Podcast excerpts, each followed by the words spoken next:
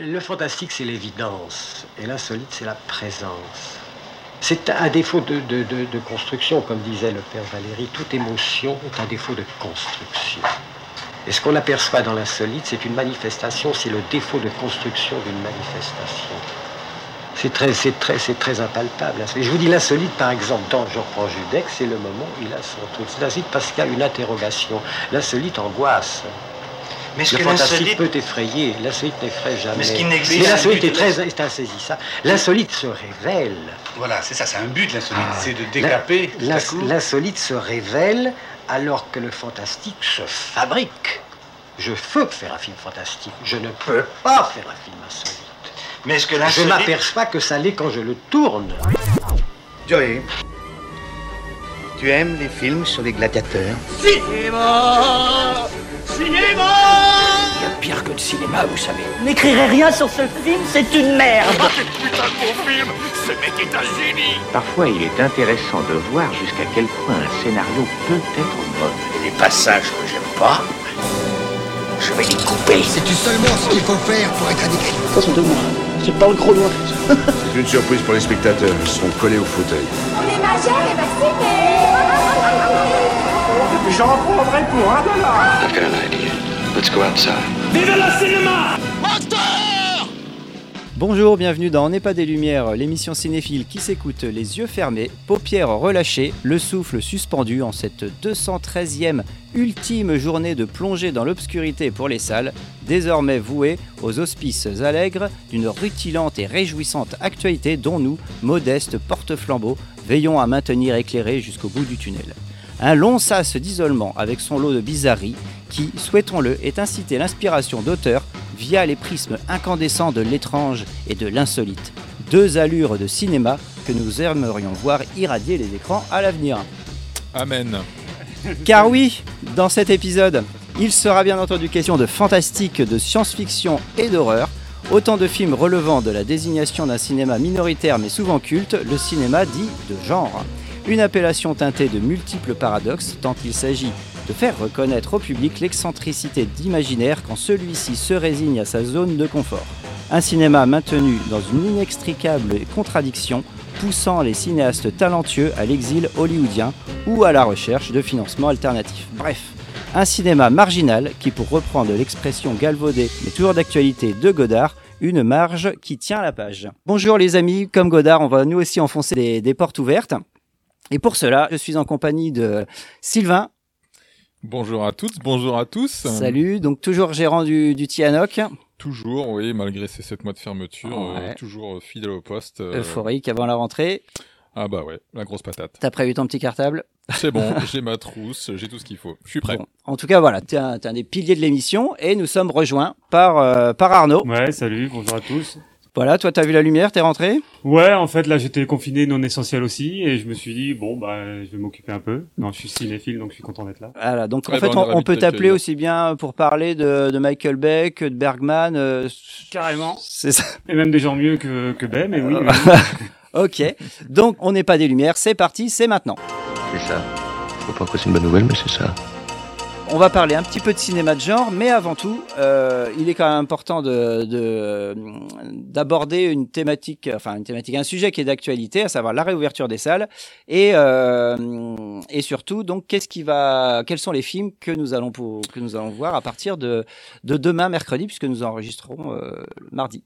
Voilà, donc euh, on va donner la part belle aux films qui ont été stoppés dans leur élan euh, à la fermeture en octobre, euh, à savoir euh, Adieu les cons, ADN, euh, Drunk notamment. Euh, on va aussi mettre à l'honneur en fait des films qui ont été césarisés. Euh, donc euh, en, en plus de, de- d'Adieu les cons qui a reçu cette César dont celui du meilleur film, il y Oui. aura également à l'affiche Antoinette qu'on ressort du placard euh, avec son César de la meilleure actrice, deux qui a eu reçu le César du meilleur euh, premier film, euh, Joseph également, donc meilleur euh, long métrage d'animation, et donc Drunk, je le citais, meilleur euh, long métrage étranger. Donc voilà, donc l'idée c'est de c'est de reprendre ces films qui voilà qui ont été complètement stoppés dans leur élan et, des, et des beaux élans hein, en ce qui concerne Adieu les cons, qui a quand même réuni 700 000 entrées en l'espace de première. 10 jours. Ouais, c'est ça. Donc c'est un peu le hit de la reprise. Donc on- il y a une grosse attente autour du film. Donc on, voilà, on, on a bon espoir de, de, voilà que le public se réunisse notamment autour de ce film-là.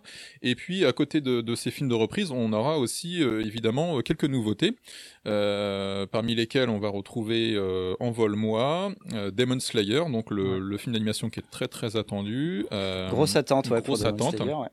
Et puis, et puis, le dernier voyage, euh, le Oui. dernier voyage, donc qui est un film de science-fiction français, euh, qui euh, donc est distribué par Tandem, euh, donc un, un tout jeune distributeur euh, qui s'est créé euh, euh, l'année dernière et qui, euh, pour le coup, distribue euh, son premier film avec ce dernier voyage qui, euh, qui espérons-le pour eux, ne sera euh, que le premier voyage d'une longue aventure. Disons-le, euh, on va avoir la chance dans cette émission de- d'accueillir euh, la responsable de la programmation du, du comment de la société de production euh, de distribution Tandem, euh, Mirana, donc qui nous rejoindra euh, en audio conférence euh, sur notre planète au cours de l'émission. Euh, concernant donc euh, les, les attentes sur euh, le, le public, est-ce que le public, euh, est-ce qu'on a, on estime que le public viendra nombreux malgré la réduction des des jauges euh Bah, on l'espère. Euh, ce qui est certain, c'est que euh, y aura certainement un, un gros appétit à la reprise euh,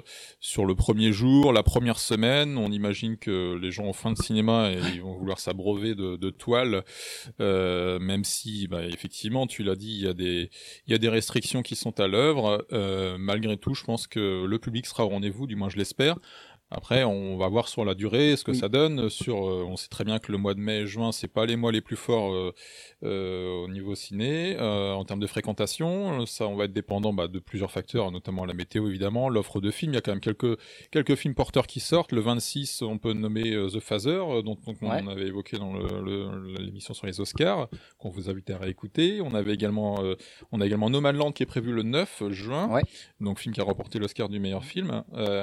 Donc il y a quand même une offre qui est intéressante. Euh, il y a la levée des restrictions quand même, euh, une partie des levées des restrictions à partir du 9 juin. Mm. On, voilà, on va dire qu'on a trois semaines un peu plus, un peu compliquées à négocier, euh, bah, trois semaines qui viennent, mais après, on peut imaginer quand même que le public sera là. Et puis, grosse différence par rapport à l'année dernière, cette fois-ci, on va pouvoir compter sur les films américains. C'est ça. Notamment à partir de cet été, où là, bah voilà, on va retrouver euh, les, les Marvel, Les blockbusters de l'été.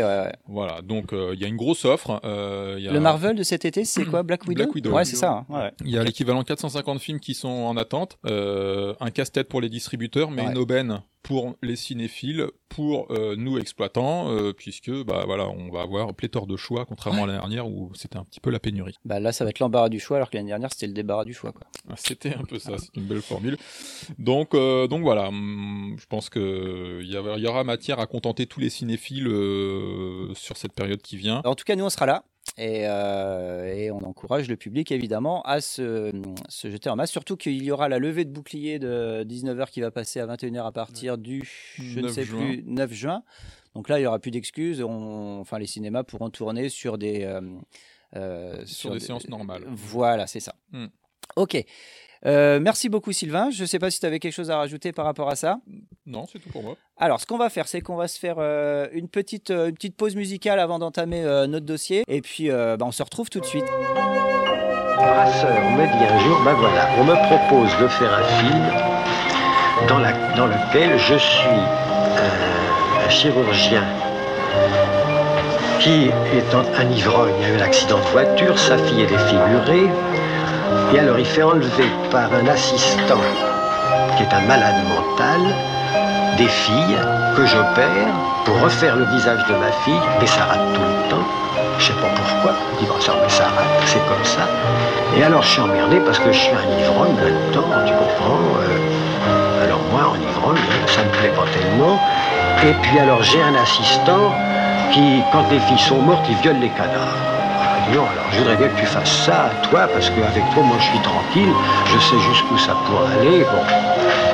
Alors quand j'ai lu ça, euh, ben, j'ai changé tout ça. Évidemment, j'ai fait appel à Paul et Lars Jacques.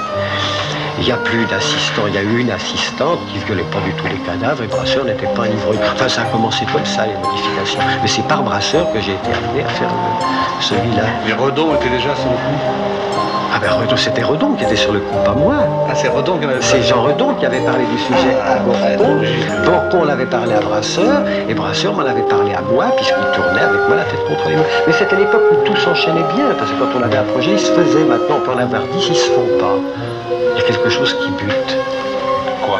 Ben, les producteurs d'abord, parce que Borpon est un producteur qui existait. Maintenant, les producteurs se mettent à 4 ou 5, ils veulent tous être délégués sans prendre de responsabilité. Puis on se rabat sur les distributeurs qui sont de moins en moins nombreux. Ah, c'est très compliqué.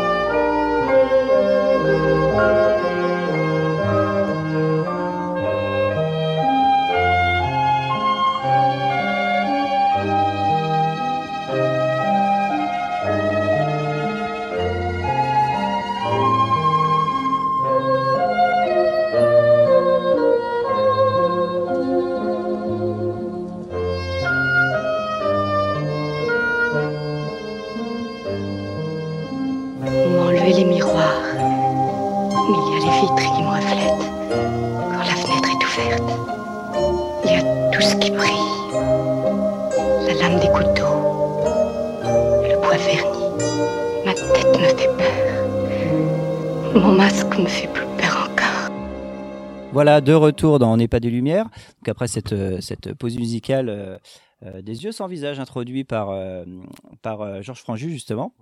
C'est un film que j'aime beaucoup. Donc, une musique de Maurice Jarre qui a fait pas mal de choses. hein. Il, enfin, il a même eu une carrière internationale. Il avait fait Laurence Darby et pas mal de choses hein, pour les, les plus connus. On va ouvrir notre petit Mmh. dossier. Vous avez, vous avez, vous avez friévreux de frissons. Euh, alors, donc on va aborder donc notre euh, notre partie euh, cinéma de genre en France. Euh, donc un, un- finalement une appellation qui, qui mériterait qu'on la redéfinisse parce que euh, qu'est-ce qu'on met derrière cinéma de genre en France? Alors il y a plusieurs définitions en fonction de, plus- de toutes les personnes qu'on interroge. Alors vous, tiens Arnaud, qu'est-ce que tu en penses? Eh, Qu'est-ce que dit Wikipédia par exemple? Voilà, ouais, je me réfère à Internet, euh, histoire de. de- Alors non mais pour toi, alors ce serait Ah, quoi le moi, cinéma de genre, euh, C'est le cinéma un peu marginal. En fait, ça dépend des, pays où les produits. Évidemment, moi, je pense euh, aux films d'horreur, films d'épouvante, films fantastiques, science-fiction, euh, western, films euh, basés essentiellement sur l'action, films d'arts martiaux.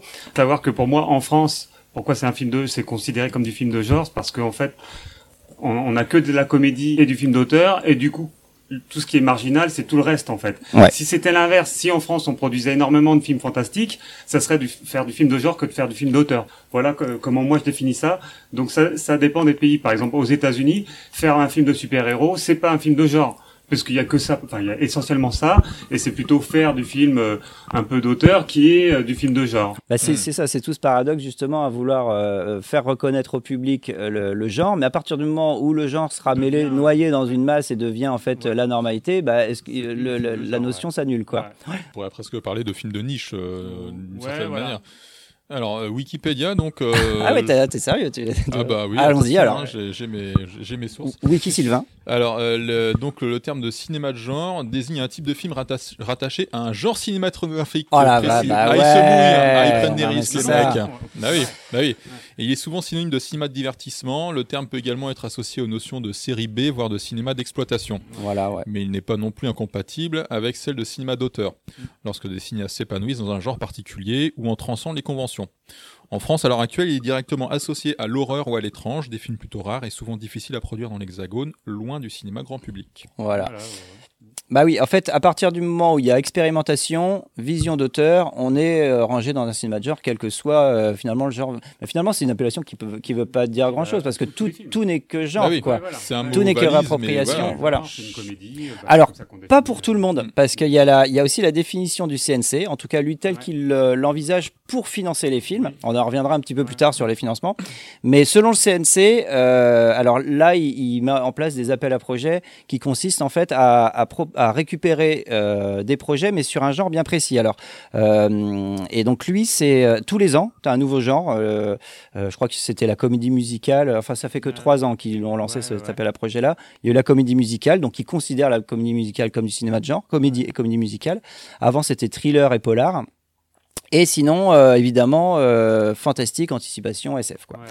Donc, Pour eux, c'est ça. Et donc, en fait, euh, quand ils récupèrent les projets, bah, c'est forcément des écritures des auteurs qui, euh, qui, leur soumettent, euh, qui leur soumettent ça. Donc là, on a les deux cases qui sont remplies. Mais bon, effectivement, action, western, euh, historique, voilà, tout ce qui est même drame, un peu chiant, quoi. Ça, c'est, euh, ça peut être considéré comme tel, ou alors aussi une croisée des genres. Tu peux avoir très bien un western euh, euh, avec euh, sur fond de une comédie western, quoi. Ou alors euh, un western d'horreur. Ou, euh, Ouais, fantastique. hein. Ouais, alors ouais, hyper ex- expérimental aussi, quoi. Mais euh, à partir du moment où il y a expérience, euh, on, on- on peut le, le, le mettre dedans, quoi.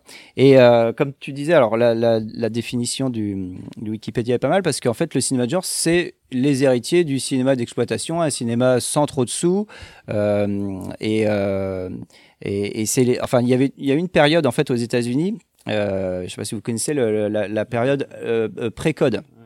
C'est-à-dire que c'était une période, alors pré-codize. Le codize, c'est un, un- un code de, de morale, euh, enfin un code de censure en fait tout simplement, Oui. euh, qui était appliqué à tous les films de 33 à la fin, enfin, fin des années 50, début 60. Enfin, il a été épuisé après, mais euh, enfin théoriquement jusqu'à la fin des 60. Et c'était un cinéma de la nudité, de l'exhibition, de la prostitution, de la drogue, de l'alcool, gros lâchage Hmm. qui correspondait aussi avec la, la période, bah, voilà, juste avant la Grande Dépression, quoi. Donc Mm. là où c'était euh, grande liberté. Et donc euh, il y a eu plein de séries B. euh, qui ont été produites pendant cette, euh, cette période-là avec justement une dimension d'auteur. Donc ça, c'est ce qui a donné, euh, c'est ce qui a donné envie. Mais il faut pas oublier que le, le premier film de genre, euh, il est français. Oui. Et vous le savez. Cocorico Bah voilà, 1902, voyage, euh, voyage sur la lune, évidemment, ouais. Et euh, comment euh, Alors voilà, donc en gros, cinéma de genre, on bouscule, on fait peur, on transgresse. Et, euh, et là aujourd'hui, on en est à quelque chose où euh, comment euh, on investit donc des codes de genre, on raconte quelque chose et souvent aussi un sujet de société.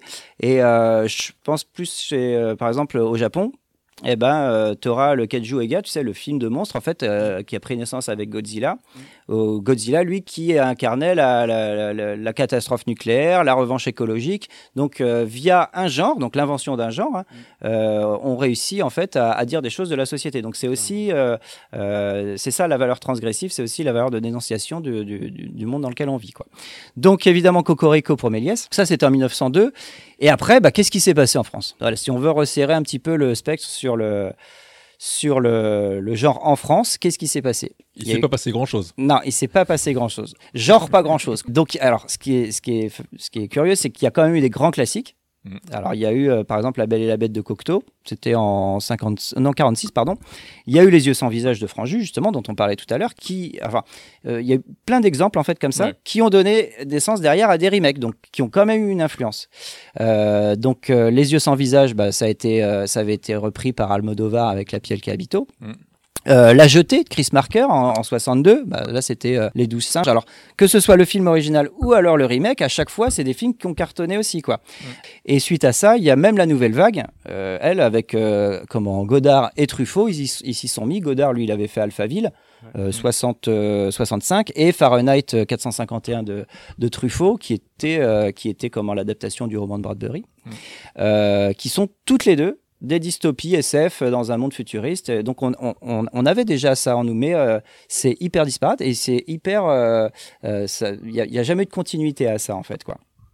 Après, donc on est arrivé dans, dans les années 80. Moi, j'ai redécouvert le prix du danger. euh, euh, d'Yves Boisset justement donc là où c'est une c'était euh, le, le- les, prémices de- c'était le film original qui a donné naissance à Running Man donc Running Man encore qui était le, euh, le, remake mais alors qui tournait plus autour de Schwarzenegger alors que le film d'Yves Boisset ça tournait plus sur une question politique et les dérives de la télévision vraiment et euh, où c'était vraiment l'émission qui était au centre du film plutôt que Schwarzenegger. Mais euh, voilà comme quoi la France a eu a été modèle d'exemple pour des productions américaines c'est pas toujours l'inverse. Et, même niveau littérature, tu vois, le, le livre de Boulle, Pierre Boulle, bah, c'était à la base, c'était la planète des singes, voilà. Donc euh, c'est un euh, ce film euh, comment de SF qui est quand même euh, qui, a, qui a été quand même influent. Et puis même aujourd'hui, on a Damasio, des mecs comme ça. Donc on a des on a des gens qui savent écrire de la science-fiction. Alors si je reste dans le spectre de la science-fiction, mais on a des gens qui quand même savent écrire du genre. Et bah, curieusement, ça prend pas. Donc on va essayer de, de s'interroger pourquoi. Mais pourquoi? Eh ben, je vous le demande. Euh, et puis alors, qu'est-ce qui se passait euh, à côté dans les, euh, au même moment? Donc chez nous, il y a beaucoup de classiques, mais quand tu regardes en Italie, eux, ils ont, ils ont eu leur âge d'or aussi avec le giallo dans les années 60. Des mecs comme, comme Dario Argento, Mario Bava. Alors, c'est important parce que le, le, comment, le giallo lui-même est, est, comment, est issu en fait d'un seul film. Et devinez lequel? Est-ce que vous avez une idée de quel film les giallo prennent leur essence? Euh, non. un film qu'on ressort quasiment à chaque fois dès qu'il a une influence quelque, à quelque part, bah c'est Psychose. En fait, le voyeurisme, Hmm. le comment, euh, le, les gants, enfin pas les gants, mais les, les- les armes blanches, l'assassinat de femmes, euh, la nudité, tout ça, Ah en fait, oui, tout était déjà dans Psychose. Psychose qui était également euh, un film de genre, quoi. Donc euh, euh, voyeurisme, sexe, gants, armes blanches, tout ça. En parallèle, il y a eu euh, l'Espagne aussi qui était, qui était euh, friande de genre. Il y a eu des, des, des films comme Les Révoltés de l'an 2000. Mais même bien avant, dans les années 20, il y avait Buñuel aussi, lui, qui avait quasiment euh, euh, théorisé avec euh, le chien- le chien andalou, vous savez, cette, cette Mhm. fameuse euh, Scène de scène de l'œil qui est, euh, qui est fondue avec la lune et qui est rasée, euh, qui, qui est coupée au rasoir, qui en a traumatisé plus d'un, hein, notamment Gaspard Noé. Euh, Buñuel, lui, il avait quasiment théorisé le truc en disant, moi, je filme le, hum, comment, les scènes extraordinaires, je les filme de manière banale. Et les manières banales, c'est elles que je vais filmer de manière extraordinaire. Et c'est là où, en fait, où il va aller chercher l'insolite et tout ça. Et ça, mine de rien, c'est une phrase qui a, qui a tenu, en fait, sur le chevet de plein de, plein de scénaristes de genre. Et, euh, et, euh, et je trouve qu'il, voilà, c'est, je sais pas s'il a voulu théoriser à ce moment-là, mais en tout cas, je trouve que ça résume bien Mm. ce que le genre doit être, en tout cas, quoi. Mm. Et puis, euh, puis aux États-Unis, voilà, il y a eu Massacre à la tronçonneuse, La Nuit des Morts Vivants, tout ça. C'était à la base des, films qui ont été faits avec 3 francs 6 sous, des films d'exploitation et, euh, et qui ont eu un succès retentissant. Quoi. Après, il y a eu, euh, donc on est toujours en France. hein. Euh, Il y a eu euh, quelques films en fait euh, qui ont euh, qui ont donné l'idée euh, à un mouvement qui a suivi.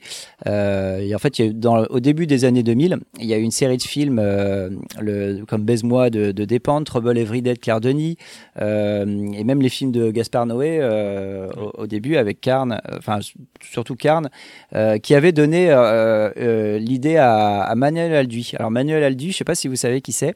C'était le président, euh, le président, le directeur de cinéma de Canal à l'époque. Et, euh, et il avait sent- enfin, c'était des films en fait qui avaient été hyper dénoncés, enfin qui, qui, a été, hy- qui avaient été hyper mal reçus par euh, toute une vague de conservateurs euh, un peu un peu vite effarouchés. Et il y, avait il y avait trois principales prismes de dénonciation. C'était la décadence, la violence bestiale et la psychose troublante. Et donc en fait, ça, c'était les gros points de dénonciation. Et Emmanuel Aldu, il s'est dit, mais attends, mais il y a, y, a, y a quand même un truc à faire là-dessus. Et donc c'est de là qui est, qu'est née la, la, comment, euh, la French Fryer, justement, qui, euh, elle, a, eu lieu en fait entre 2005 et 2010, où il y a eu à peu près 20 films de, de produits.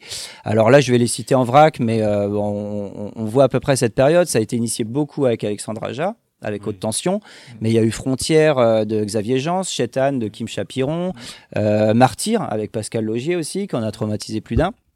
Et tout ça, mal- malheureusement, euh, bah, c'est- d'ailleurs, Martyr, euh, enfin là, qui a aujourd'hui jouit d'une aura assez culte, Ouais. il y a eu un remake à l'étranger, par contre, qui s'est complètement, euh, qui s'est complètement coup, Martyr aussi Martyr. D'accord. Et alors, Pascal Logier, il avait même pas été au courant. Il, est, il, il avait même pas dit qu'ils allaient faire un remake et tout. Et euh, Vous avez acheté les droits de. je sais même pas comment ça s'était passé dans les fonds, mais et, euh, et il l'avait prévenu qu'une fois que la production était lancée, ben, le film s'est planté quoi. Mais si ça avait marché, Logier, euh, pff, il aurait rien eu quoi. Donc euh, bon, c'est marrant de voir de quelle manière aussi on peut se rapproprier des euh, œuvres. Et donc euh, et puis ouais, bah, le problème c'est que la French Fryer, ça n'avait pas rencontré le succès critique, ça n'avait pas non plus rencontré le succès public. Donc bah fin de la passe pour ça et malgré aussi des films, alors c'est venu bien plus tard, mais il y avait des, des, des- comment euh, d'autres personnes comme Christophe Gans, lui qui, qui, a dû fuir aux États-Unis, mais euh, qui avait fait un film, qui, enfin le Pacte des loups. Enfin, Je sais pas ce que vous en pensez. Mm. Donc c'est un film que j'aime bien.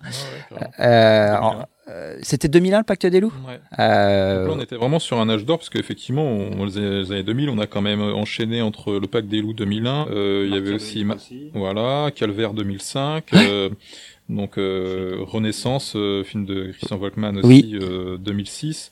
Donc voilà, on était vraiment sur euh, sur un nouvel âge d'or un peu du, du cinéma euh, Ouais. français. Euh, je rebondis sur un petit peu sur ce que tu disais tout à l'heure. Je pense qu'il y a aussi euh, euh, quelqu'un qui a, qui a qui a joué beaucoup euh, dans dans cette redécouverte euh, du cinéma de genre, c'est Jean-Pierre Dionnet euh, avec son émission euh, Quartier interdit. Donc il a animé sur Canal Plus entre ouais. 98 et 2002.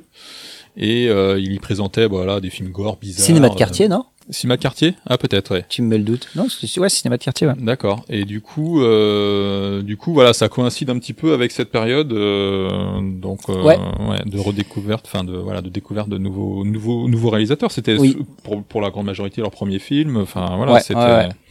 Bah, il a fait un gros travail de, de défrichage qui avait déjà aussi commencé euh, à l'époque de Métal Hurlant, où il était rédacteur en chef, euh, je crois que c'était en 75, Métal Hurlant, où là, l'impact, euh, de, que ce soit Mobus ou. euh, Enfin, là, on est plus sur des illustrateurs et des, euh, et des personnes euh, qui, qui ont fait de la BD, mais, mais mine de rien, dans l'ima- dans, dans l'inconscient collectif, ça a nourri en fait toute la dimension.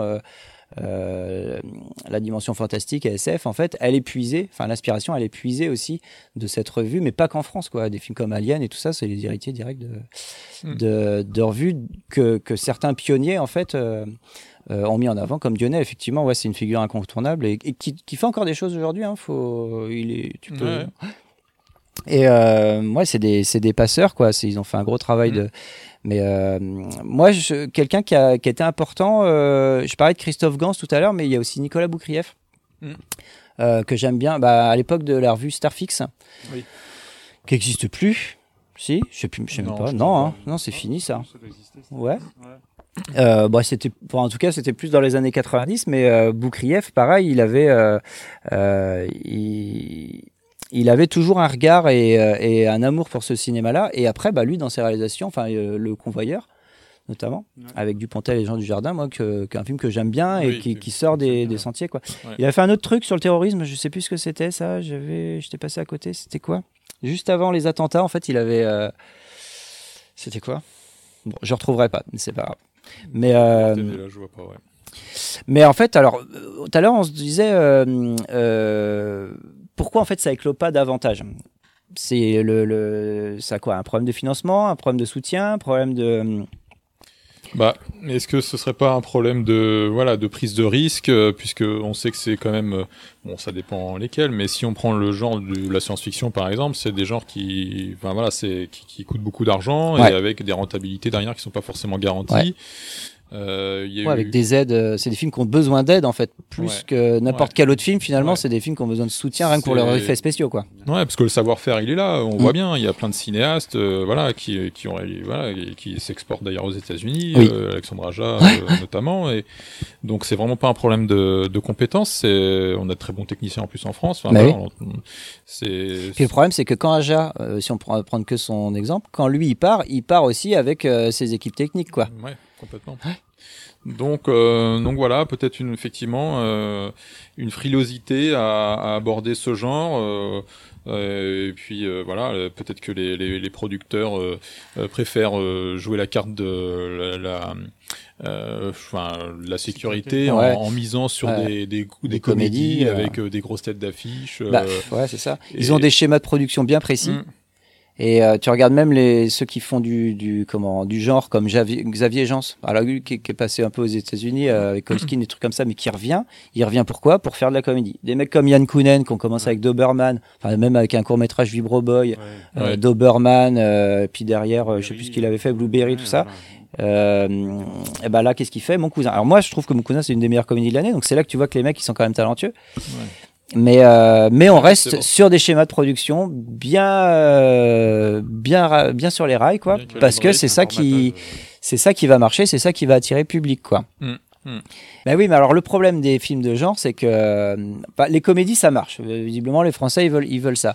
Et euh, mais sauf que des comédies qui marchent pas, il y en a plein aussi, quoi. Ouais, ouais, Que ouais. t'as l'impression que le film de genre, il a pas le droit de se planter. Non, bah, le CNC ne veut pas prendre de risques. Ouais. Il sait que une fois sur deux, hein, une comédie va fonctionner, va ramener de l'argent. Mais c'est ça. Euh, alors que le, le film de genre, ça va être une fois sur dix, peut-être, euh, Ouais, la ouais. rentabilité, pour l'instant, en tout cas. Ouais, et puis ils peuvent plus facilement en plus les, les, les vendre aux télé. euh, voilà, TF1 va forcément plus facilement diffuser euh, ce genre de film un dimanche soir que voilà qu'un film de Ouais, parce que les, les chaînes soutiennent aussi. Alors parmi les, les voilà les supports de, de, de financement, t'as le CNC principalement, mais qui euh, qui reçoit euh, soi-disant peu d'offres, donc forcément il en diffuse peu parce que dès la base en fait, avant qu'il y ait des, des projets qui soient amenés, euh, faut que les projets soient écrits quoi. Et le problème, je sais plus qui est-ce qui disait ça. Je crois que c'était Mathieu Turi ou, euh, ou Romain Quiro. Alors Mathieu Turi qui a fait Hostile et, et prochainement Méandre qui va sortir le 26 mai. Et euh, Romain Quiro, justement le réalisateur du, du, du dernier voyage. Euh, en fait, euh, euh, avant d'envoyer un film et de soumettre un film au CNC, il faut qu'il soit écrit et donc il y a une phase d'aide à l'écriture qui est elle aussi, enfin l'aide à l'écriture normalement est financée par le CNC.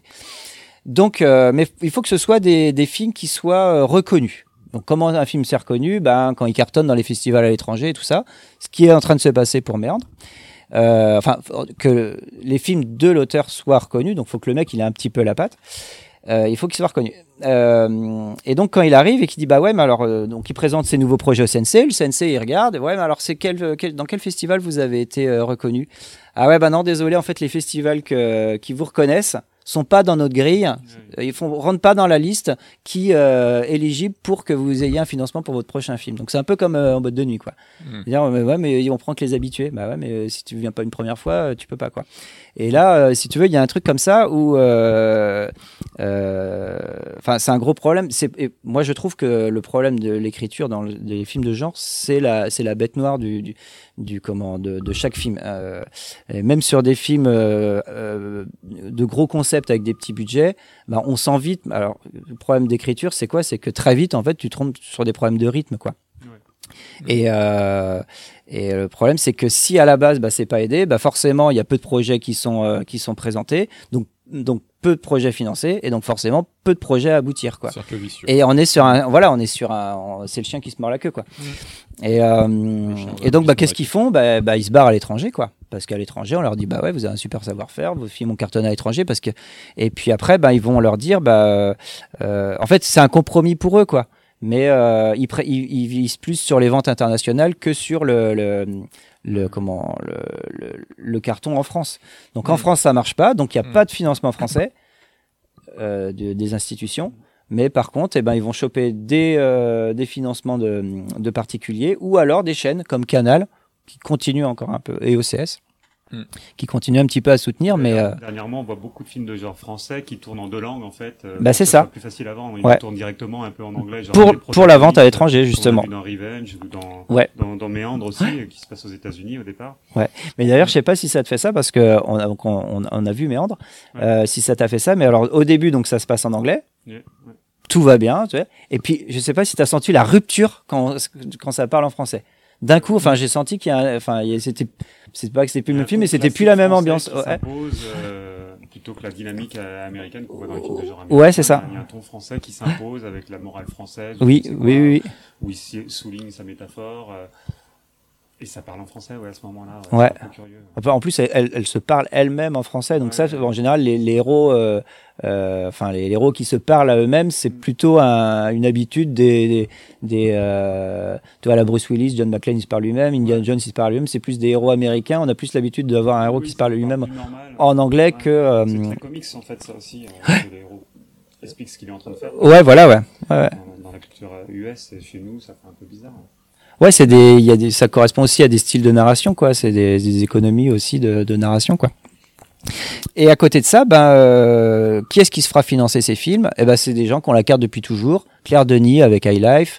Euh, qui est-ce qu'il y a eu d'autres euh, Bonello aussi, euh, je crois qu'il s'est il- euh, pour Zombie Child. Mais alors, euh, Les Misérables de la Gilly. Alors, ça, on va espérer que ça fasse bouger un petit peu les lignes. Il s'était fait refuser son financement parce que trop violent. Résultat, qu'est-ce qu'il a fait? Il a raflé tout. Et, euh, et ça, c'est c'est une bonne. euh, du coup, qu'est-ce qu'ils ont fait, les mecs? Eh ben, On peut pas compter sur les autres. Ben, on va faire mais vraiment le film qu'on veut. Ça n'a rien à nous imposer du tout. Mm. Par contre, on va le faire avec nos propres moyens, avec la sueur. On va se mettre, euh, voilà, on va se mettre en, en danger. Et, et, et c'est ça, en fait, euh, c'est la mise en danger en fait des conditions de tournage et des auteurs qui font qu'aussi on arrive à, à avoir des bons films. Mm. Quand c'est euh, quand t'as quand t'as des moyens qui t'arrivent dessus et que t'es sur un rail, bon bah voilà, il y a Le rail, tu- tu- Et voilà. Très personnel. Et c'est pas comme ça qu'on fait des films cultes, ou en tout cas des films qui font sortir des lignes, quoi. Mm, mm, mm. Et euh, bon, alors après, ce qui semble dire, c'est qu'il y a quand même une nouvelle génération de, de producteurs qui arrivent et euh, bah, qui ont nos âges, en fait, qui ont été biberonnés au film des années 80-90 et qui eux, quand même, ont, un- ont un, un- un- affectif assez fort sur les films de genre. Et apparemment, donc les producteurs, enfin, tendraient plus de perches euh, sur des nouveaux projets, quoi. Mais bon, euh, ils peu aboutissent, quoi. Là, on Mm. voit d'ici. euh, nos âges, du coup, euh, pour préciser, on a la quarantaine. 60 Ouais. ouais. non mais c'est ouais, voilà on est biberonné aux années 90 j'ai laissé faire la, la, la, la déduction à nos chers auditeurs Mm. donc euh, Grave qui est considéré comme un succès avec 150 000 entrées Seulement, à une époque, c'était un million d'entrées pour Voilà. faire un, film. euh, il faut une suite, c'est bien, Voilà. ça a marché. Ouais. Parce qu'il atterrissait sur ses pieds financièrement directement. Mmh. Ouais. Que là, maintenant, on regarde juste le nombre de gens Et- qui sont vraiment allés vo- le voir en salle et ça Ouais. suffit, même si financièrement, ça Et compense pas, en fait. le- Et ce qui est révélateur, c'est qu'on va dire c'est c'est un bon résultat pour un film de genre. C'est ça. Voilà. genre, voilà. Parce que Ouais. voilà, un Voilà, une une comédie qui fait ça. 150, ouais, ouais. Ouais. Voilà, donc euh, ça, ça, ça démontre le nivellement, euh, voilà, qui est quand même euh, euh, plutôt par le bas, quoi. Ouais, ouais, ouais. Et, et alors que euh, à côté de ça, bah, je reprends le modèle des États-Unis, mais euh, tu regardes la Blue Mouse, on en a parlé, je sais plus dans, dans- je crois que c'est dans notre première émission, Mm. où, où là, c'est, bah, là, on est sur un modèle industriel, quoi. C'est low concept, high concept, low budget, et et, euh, et ça tourne quoi. Ils ont plein de, ils, ont plein, de, enfin c'est une écurie en fait d'auteurs qu'ils ont quoi. Et euh, Ouais, enfin, le low budget chez eux, c'est 20 millions, 40 millions, quoi. Oh, oh, bah ouais, mais bon, euh, là où la plupart des productions elles tournent à 70, tu vois. Ça en France, il y a des réals pour faire Bah oui. de genre. Ça- on aurait, je pense, que des, des beaux films. Bah c'est ça. Et Valérian, lui, ça avait dû coûter, je sais plus combien, mais ça devait, ça a dû coûter 30 euh, ou tu as bonne question quoi, mais euh, ouais. Ah non, il est monté plus. pas loin des 200 millions, lui, je Ah pense. est oui. 280 millions. Ah oui. D'euros? Yes. De budget Yes. Ah ouais. Ah oui, oui. Bah, ça fait mal. Tout ça pour ça. D'où le, Ouais, le- crack, du truc, quoi. Donc, euh, donc voilà, c'est ça. Donc euh, tout ça pour dire que euh, bah, c'est long. Les lignes elles mettent du temps à bouger, mais après bon bah il y a des euh, il y a il y a une reconnaissance. Je pensais à ça aussi en, parlant de grave. Il y a une reconnaissance aussi de- du savoir-faire féminin. Tu vois, on parlait de Coralie Farja avec euh, Revenge. Alors ouais, Super. que vous avez vu. Bon bah tu vois, et euh, et de comment euh, Julia et Julia Ducournau avec Grave. Euh, Peut-être que ça, ça peut aussi euh, redynamiser, apporter un peu de sang neuf aussi sur la manière de, de- de- de- de- d'entrevoir des, des histoires, quoi. Bon, en tout cas, tout reste à faire. En tout cas, ces deux films-là, faits par des, des femmes, ne sont pas du tout formatés, justement, dans le film de genre. On voit, peut-être qu'on en parlera, qu'il y a des films de genre qui sortent en France quand même, mais qui sont dans les rails, justement. Et, euh, et là, du coup, ils font un peu, euh, enfin, sur ces deux films-là, un peu ce qu'elles, ce qu'elles veulent. Et les films sont aboutis, en fait, dans, dans, dans, dans, leur vision de, de base, quoi. Alors que, on, si on cite Hostile ou, ou quoi, je trouve qu'il y a un côté un petit peu convenu, quand même, quelque part, euh, où on n'est pas trop dérouté. Alors que Grave, Bah, ça reste sage. C'est des. ils nous amènent où ils veulent. Ouais, ouais. C'est- ça, c'est- C'est des films qui restent sages et prévisibles, quoi. Euh, on s'attend au twist, bon voilà, tu l'as. Bah, euh, après, le jeu consiste à savoir quel sera le twist. Et, euh, et sur des films comme Hostile, on est en mesure quand même de, de Ouais, deviner, euh, méandre aussi un petit peu, quoi. Oui, oui. Ouais. Il y a un film qui va quand même. Enfin, en tout cas, son enjeu à elle, on sait que dès le début, en fait, il s'est annoncé, il n'y a même pas de twist, en fait. Ouais. Oui, oui, oui. Un, un- un- un film qui peut-être fera bouger les lignes, euh, en tout cas c'est à souhaiter, c'est euh, on n'a pas encore trop évoqué euh, ce, ce- ce genre-là, mais on y viendra tout à l'heure. C'est Le Chant du Loup, qui est Oui, un film film de de, genre en soi, puisqu'un film de sous-marin, avec un gros casting, un budget plutôt confortable et, euh, et un bon box-office. Ouais. Donc faut souhaiter que ce film-là puisse euh, voilà générer derrière des encourager des prises d'initiative, sachant que c'était un film un premier film en plus. Euh, si je dis pas de bêtises, euh, d'Antonin Baudry. Il y avait un enjeu autour de ce film-là pour voir justement si euh, ce type de film pouvait à nouveau fonctionner, puisque bon voilà, on a eu des exemples, on a cité tout à l'heure au Oui. début des années 2000 de films de genre qui ont fonctionné avec euh, un budget important. Donc là, ça a été le cas sur ce film-là. Donc souhaitons que, Ouais. que, voilà, Ça ouvre des portes euh, à l'avenir. Bah après, il y a aussi euh, une grosse par- une partie euh, marketing aussi, quoi. C'est un film qui avait Bien quand sûr. même été bien vendu, euh, ne serait-ce que par rapport à, à ses acteurs. Mais euh, on était sur du huis clos. euh, alors moi, je l'ai pas vu, mais euh, Mais on était, on restait sur le huis clos avec des hommes enfermés volontairement et Mm. Mais euh, ouais, qui avait bien marché. Mais un film qui fonctionne bien, ouais, ouais, ouais. voilà, c'est ça. Mais le, le succès, en fait, alors on parle de succès, de qualité. Faut euh, le film là, il a, il a rencontré les deux, mais euh, justement, je crois que c'était Jason Blum, le mec de la Blumhouse, qui disait un succès, c'est c'est, euh, 50% de qualité, 50% de marketing. Et c'est sûr que si tu fais un film euh, de- d'excellente qualité, mais que t'en parles pas, bah forcément, euh, voilà. Et, euh, et c'est ce qu'un. Alors, on va peut-être, ça va peut-être nous, nous servir de transition pour. Pour parler du, du dernier voyage justement hein, qui va qui va apparaître dans les salles à partir de, de- de- du mercredi 19 mai à partir de la réouverture Euh, il y a deux têtes d'affiche dans, dans le dernier voyage le premier film de Romain Quiro qui sont Jean Reno et Hugo Becker. ah ouais oh ouais je le mettais pas dedans moi je mettais euh, euh, bah, je mettais Catherine Ah oui, oui. un truc, euh, bah, et ben, tu vois, malgré ça, il y a deux têtes d'affiche, et ben, malgré ça, tu vois, ils n'ont pas eu de, de financement. Donc, euh, alors que c'est clairement des outils marketing aussi euh, pour dire, bah, regardez quoi. Bah, c'est ce qui marque dans, dans la bande-annonce. Je trouve que la bande-annonce est très bien foutue, justement au niveau marketing. Eh ben, tiens, excuse-moi, je te coupe la parole. Tu sais quoi? Je nous mets la bande-annonce et on en parle tout de suite après. Tu sais pourquoi les illusions sont dangereuses? Ce sont des ombres qu'on ne peut pas attraper. 7 jours, 168 heures, c'est le temps qui nous reste avant la fin du monde, les cocos. C'est normal d'avoir peur. Mais je sais que tu en es capable. Paul, tu dois terminer la mission.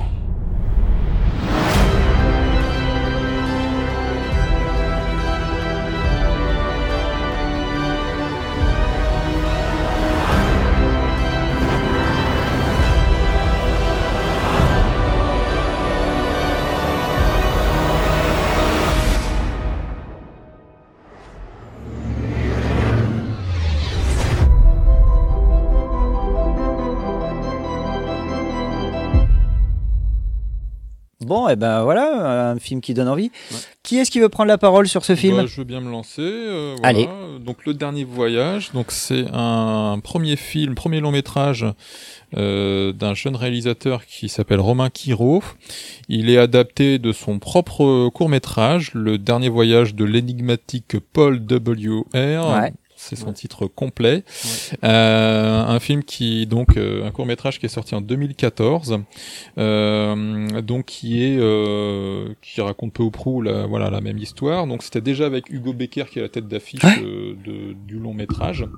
Euh, Hugo Becker, alors euh, on l'a surtout vu dans des séries télé. Il a son visage est pas forcément connu euh, euh, des, des cinéphiles, mais il a joué dans une excellente série qui s'appelle Au service de la France que je vous recommande. Ok. Dans un peu l'univers OSS. D'ailleurs c'est pas un hasard puisque le, le mec qui est derrière c'est euh, François Alain qui est le dialoguiste scénariste des OSS. D'accord. Et qui était chez les Guignols aussi.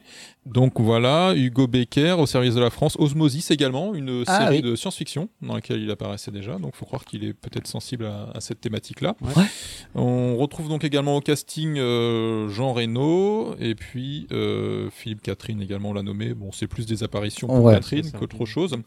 Euh, alors on a eu le chance de, décou- de découvrir ce film en avant-première euh, tous les trois.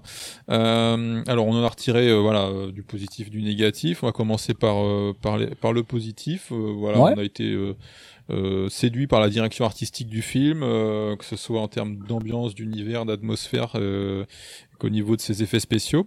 Ouais, très bien, Euh, ouais. Voilà, euh, plutôt pour ma part séduit par euh, par les interprétations. Euh, j'ai aussi beaucoup aimé la, la bande son du film euh, qui est euh, donc euh, l'œuvre d'Étienne Forget. Alors je sais pas s'il y a un lien de parenté avec euh, avec Guy Forget, mais en tout cas il nous a fait une belle bande son, Étienne. Euh, là où j'étais un peu moins emballé, c'est sur le la partie euh, la partie scénario où je trouve qu'il y a beaucoup de pistes qui sont survolées mais pas forcément bien exploitées. Euh, les enjeux dramatiques, euh, bon, voilà, on a du mal à, à les percevoir. Il y a un manque de rythme, je trouve également, Euh, et puis euh, et puis une surabondance de flashbacks, Ouais. euh, voilà, qui nuisent, je trouve, à euh, voilà à, à la- à l'avancée du film. Euh, mais euh, malgré, malgré ces quelques points négatifs, je trouve quand même que ça reste un film à découvrir, et surtout sur grand écran, puisque, euh, encore une fois, on a vraiment une, une, un, un beau travail qui a été réalisé globalement sur, euh, voilà, sur les ambiances du film. Alors, Je sais pas ce que vous en pensez, vous, mais... euh, Est-ce qu'on pourrait juste pitcher le film? On peut rappeler, hein, la, la- donc la Terre, c'est devenu un désert de sable, l'homme a surexploité ses ressources, et euh, au même moment, alors ça, ça nous est dit euh, dans une scène d'introduction euh, narrée par un, un enfant, d'ailleurs un enfant qu'on on, on ne reverra jamais, on ne s'en reconnaîtra pas l'identité, bon.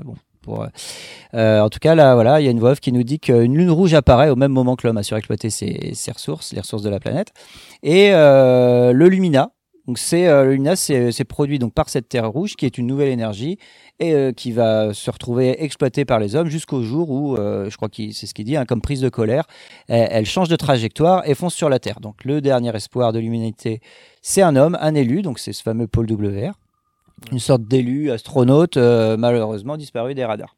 C'est ça, hein, sans trop. en- donc, euh, ouais, on est sur du, du post-apo, road movie, euh, voyage initiatique. euh, Il y a un petit petite trame, ouais, politico-écolo. euh, bon, euh, c'est c'est- c'est assez sage hein, sur le discours politique. Hein.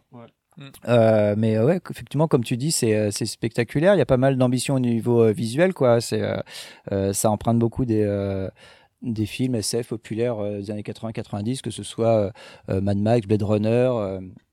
Euh, moi, ça m'a fait penser à Armageddon aussi, avec le coup de la planète. Ah euh, le coup de la planète, Ouais, voilà, chacun peut, peut y trouver ce qu'il veut. En tout cas, bah, on- je pense que l'intention du réalisateur, ça a été de s'amuser avec euh, tous ces codes-là, de les remettre un petit peu, et puis de faire un. Euh, euh, le- c'est vrai que chaque. euh, chaque euh, bon c'est un petit budget hein, mais chaque chaque euh, euro euh, ouais ouais Mirana va nous dire tout à l'heure quand on va lui- posera la question mais on sent que ça reste une petite production où chaque euro se voit quoi Euh, et euh, ouais, non, sur l'esthétique, ouais, on retrouve, on retrouve pas mal de choses. Euh, moi, je suis d'accord avec toi, Sylvain, par rapport, par contre, au, au rythme. Et euh, alors, ouais, tu parlais des flashbacks. Donc ça, en fait, on revoit les flashbacks de l'enfance. Et euh, ça, Dans le Grand Bleu de Besson, avait ouais, on ça, retrouvait euh, un petit un peu ça déjà. flashback, Ouais, ouais, ouais, avec euh, l'iconisation de l'enfant où on voit qu'il. par Besson, en fait. Énormément. Ouais, ouais, bah ouais, ouais. là. Les cheveux en blond, les voitures qui volent, du cinquième élément. euh, Bah, c'est certainement pas un hasard quand on sait en plus que la production du film, donc Apache Film, euh, c'est une ex de l'écurie euh, Europacor. Ouais, ouais. Mais ça, je pense que c'est dans une parce que c'est un rapport à l'enfance aussi euh, très intime et euh, il, il, parle de ça en fait. Il parle de la mémoire de l'enfance et euh, donc il iconise vachement en fait le- ces séquences en noir et blanc là. je sais pas si vous vous souvenez, il y a un moment, il est sur la plage, il court au ralenti. Oui, enfin voilà, il y a une grosse euh, presque. Ouais, ouais, voilà, il y a une grosse iconisation de, de, de l'enfance. Euh, après, euh, le souci, c'est que c'est des, flashbacks qui, qui arrivent de manière trop récurrente, trop mécanique. Et euh, ouais, ça rend un petit peu la narration un peu, un peu scolaire, quoi. Moi, il y a d'autres. Enfin, moi, le, gros défaut du film, c'est. on aurait dû commencer par les défauts et finir par les qualités. Mais c'est c'est des récits en fait qui empruntent beaucoup aux, mythologies. hein. c'est ce qui aussi, en tout cas, les films à la base, hein, que ce soit euh, comment, euh, euh, zut, voilà, excusez-moi, Mad Max. Blade Runner. Ouais, non mais ouais, mais le cinéma de, de Miller, pardon, de George Miller. La soupe aux choux. C'est euh, des films qui empruntent beaucoup à la mythologie et tout ça, et c'est ce qui en donne l'universalisme quoi. Et euh, donc euh, lui, il, il utilise euh, des des comment des archétypes qui sont issus de l'inconscient collectif. Là, là, par exemple, la, jeune euh, donc la jeune euh, acolyte du, héros, elle a une fonction de guide entre euh, voilà un petit peu on retrouve un peu euh, demi-lune, mais bon euh, voilà c'est le le guide qui va accompagner le, le héros dans sa quête d'acceptation et tout ça. Euh, on retrouve aussi le, le mythe d'Abel et Caïn. Donc là, on est plus sur un mythe religieux, mais, euh, mais c'est ça, hein, c'est le, fils idéal euh, au détriment du grand frère sacrifié. Euh, donc en fait, le, le grand frère, lui, par manque de reconnaissance envers ce qu'on pourrait considérer comme être Dieu, c'est Jean Reno, quoi. Jean Reno, c'est le papa en fait de ces deux frangins là. Euh, comment voilà le, grand frère souffre du manque de reconnaissance de son père hein, c'est ça donc voilà donc on retrouve ça. On retrouve aussi le retour du fils prodigue qui, qui c'est exactement ça hein, c'est euh, le père accueille euh, un des rejetons et puis il délaisse l'autre. Donc voilà il y a toute cette cette mythologie là et qui donc trop de thématiques en fait. Trop de thématiques mythologiques mais trop de thématiques autres thématiques comme le deuil le rapport père frère la rencontre avec soi-même l'écologie les problèmes voilà, tout ça, ça donne en fait un problème d'attachement parce qu'en fait, tout est touché du bout des doigts, mais rien n'est abouti. Et euh, je vais, je vais peut-être préciser quelque chose. En fait, la plupart de ces, euh, de ces films, qu'on parle de, de, Star Wars, Seigneur des Anneaux, Matrix, Harry Potter, euh, les, plein de films de Disney, Roi Lion, Aladdin et tout ça, en fait, c'est des, des comment, c'est des trames narratives qui sont issues euh, de, du monomythe de Joseph Campbell. C'est ce, dont on parlait hors antenne. Euh, euh, et, et, en fait, Joseph Campbell, en fait, lui, c'est un mec qui a écrit un bouquin qui s'appelle Le héros aux mille visages. C'est un spécialiste des mythologies comparées. En fait, il a récupéré toutes les mythologies qui datent, qui datent d'avant l'Antiquité, donc il y a plus de 3000 ans avant, de, avant, avant notre ère, et, et il les a comparées et il en a tiré un récit commun, en fait, un monomythe, qui, enfin, il il en vient à dire qu'en fait, on raconte toujours les mêmes histoires. C'est juste qu'on les raconte différemment, quoi. Et donc le monomythe, en fait, ça parle du voyage du héros avec euh, présentation de l'élu, enfin refus de la quête, mm. acceptation. Donc il y va. Après, il va rencontrer un guide qui va l'emmener. Voilà. Donc il y a tout plein d'étapes. Et euh, donc il va acquérir de nouveaux super pouvoirs qui vont lui permettre, euh, voilà, de s'affranchir et tout ça de sa condition. il va passer par d'autres étapes après qui vont, qui vont être celles du retour du héros dans sa, dans, sa communauté justement avec l'acquisition de ces nouveaux super pouvoirs qui font de lui vraiment sa fonction d'élu. Tout ça, c'est des voilà. Et c'est des choses qu'on a à l'esprit. C'est des voilà, c'est des et, euh, et, le problème en fait du dernier voyage, c'est que lui, il va aborder le monomythe, mais que sur l'aspect euh, comment euh, acceptation de la quête. En fait, voilà, son road movie, c'est euh, sa rencontre avec soi-même qui va lui dire à la fin, bah, voilà, faut que j'aille. Donc on est sur finalement une plage, une, une, plage de de, de, de récits très courts mais dans laquelle lui il veut tout mettre quoi. Il veut parler du deuil, il veut parler de la, famille, il veut parler du rapport au père, il veut parler du frère, du frère et tout ça. Et du coup, mec, non, attends, attends, canalise. Qu'est-ce que tu veux dire quoi? Euh, On est sur du euh, euh, sur un film high concept. Eh ben, tu vas aborder, je sais pas, on parlait de l'isolement, oxygène. Voilà, t'as as une piste, tu l'as fait, tu fais ça à fond tu vas. Euh, mais là, il veut. Enfin, je sais pas si c'est conscient ou pas. En tout cas, il y a un problème d'écriture. Le film est pas assez long. Soit le film est pas assez long, soit le film est pas assez écrit, soit euh, euh, soit il a manqué de moyens et d'aide à l'écriture, quoi. Ou alors euh, de moyens aussi euh, euh financiers pour pouvoir euh, restituer à l'image ce qu'il voulait dire. Mais bon. Après, moi, je pense qu'il y a, a peut-être un public aussi qui, qui va apprécier ces, ces pistes-là, mm. alors qu'elles sont pas spécialement bien amorcées, bien fouillées, mais ça va leur suffire juste de, d'en parler. Comme. Et je pense qu'il y a un public. C'est vrai que c'est pas ce qui est vendu dans le dans la bande ou tout ce qu'on voit dans la bande-annonce, par contre, on le voit en grand et c'est sublime ouais, pendant le film. Hein, tout ce côté aventure, euh, euh, science-fiction. Et en plus, il y a tous ces petits rajouts qui, mm. euh, enfin, qu'on trouve dans le film et qui, qui, prennent un peu le dessus de temps en temps sur le rapport père-fils mm, mm, ou les frangins. Et moi, je me dis qu'il y a peut-être des gens à qui, parce que notre avis est peut-être pas non plus celui de tout le monde, ah bah non, il y a peut-être des gens qui, justement, ça va leur parler à eux mais peut-être pas le public de niche de genre justement, euh, un public peut-être plus là, plus random, qui lui euh, attend autre chose que de, des coups de poing, Bien et sûr. des courses de voiture et des choses comme ça dans un film de, de SF, et qui va attendre justement qu'on lui parle un peu de des, des problèmes, qu'on évoque les problèmes qu'ils ont eux dans leur quotidien. Mm en fratrie ou euh, avec, avec leurs parents ou je sais pas quoi. Donc du coup, c'est vrai qu'il évoque de façon très légère. Bah, très clin d'œil, comme euh, il fait référence à d'autres films, mais de manière plus visuelle, quoi, tu vois. Euh, mais du coup, c'est des, c'est des thématiques qui sont utilisées de manière clin d'œil. Ouais, voilà. mais, mais je vois ce que tu veux dire. VHS de Shining. Ouais. Parce qu'elle a un père maltraitant. Ah, j'ai même pas fait gaffe à ce détail-là. Cette VHS de Shining. Ah, excellent. Mais c'est vrai qu'on a, on n'a pas la dimension du père. Il va pas au bout non plus. Là, c'est plutôt un clin d'œil cinéphile. Ça va pas parler justement au public random, mais je pense que le film, c'est aussi un film tout public. C'est-à-dire que justement, par exemple, le, le, le, père de la gamine là, qui a l'air dur, et c'est pour ça qu'elle veut s'en aller avec Paul, euh, qui d'ailleurs ils jouent très bien tous, hein, ça c'est ça c'est très bien. Le, le son, son père. Euh, ils ont, il a pas poussé. On voit qu'il aurait voulu parce qu'il met Shining comme référence quand même. Donc quelque part, il aurait pu aller dans cette Mm. dans cette direction-là. Ouais, ouais. Mais il veut faire un film tout public. Donc je sais pas si moi je peux lui reprocher. Oui, moi parce que ça m'a moins touché, ça m'a pas touché parce que j'aime bien me prendre des grosses claques euh, émotionnelles au cinéma. Mais euh, je pense qu'il y a un public, il va il va apprécier, il va dire ah oui ça va, puis il va être quand même euh, réconforté. On va pas trop lui en mettre plein plein plein la vue émotionnellement. Il va sortir de là, il sera pas traumatisé comme un peu euh, qui sont des expériences. Là, c'est un film qui se consomme, un film popcorn, quoi. Et euh, il y a des gens que ça va pas déranger, qu'on survole Mm. des thématiques qui demanderaient d'être approfondies. Oui, oui, oui, oui, oui, complètement.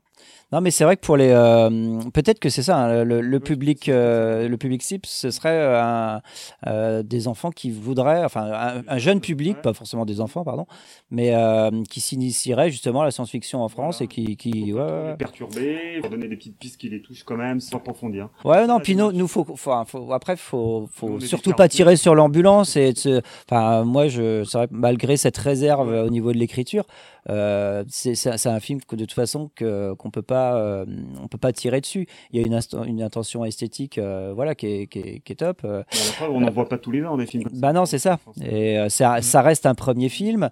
C'est un film qui s'est fait dans le combat, qui, qui s'est fait avec, avec les tripes aussi, euh, qui est très personnel. Il y a Hein. plein de choses. Parfois, ça se voit un peu.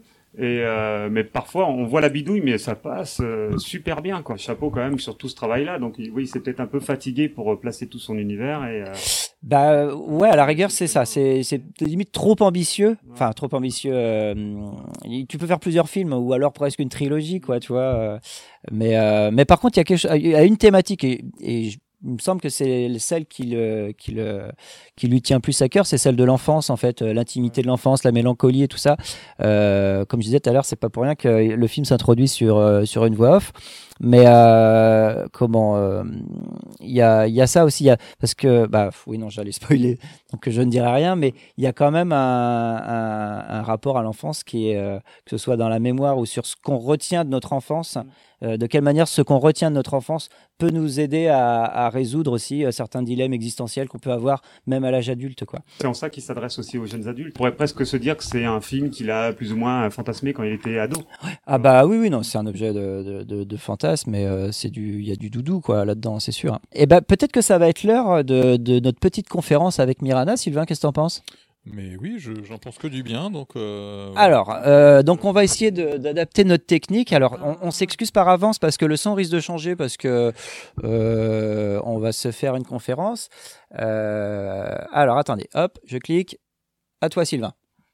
Bonjour Mirana, donc on est ravi de t'accueillir pour, euh, pour cette euh, troisième émission de On n'est pas des Lumières, le podcast cinéphile euh, lancé par François, Arnaud et moi-même du cinéma Tianoc. Donc pour te présenter rapidement, donc tu es directrice de la programmation de Tandem Film. Alors, est-ce que Tandem tu- tout court même, on s'appelle. Tandem tout court, pardon. Est-ce que tu peux nous parler un petit peu de la, de la jeunesse de la création de ce tout jeune distributeur?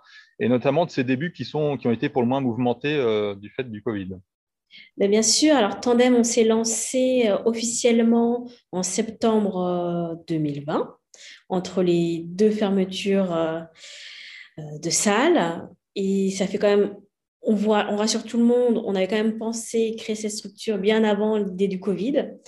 Mais le temps de se lancer, de, de- de créer un catalogue aussi, euh, voilà. Oui, bien sûr. Et euh, l'idéal aurait été de se lancer pour Cannes 2020, mais bon, Cannes n'a pas eu lieu. Hum, hum.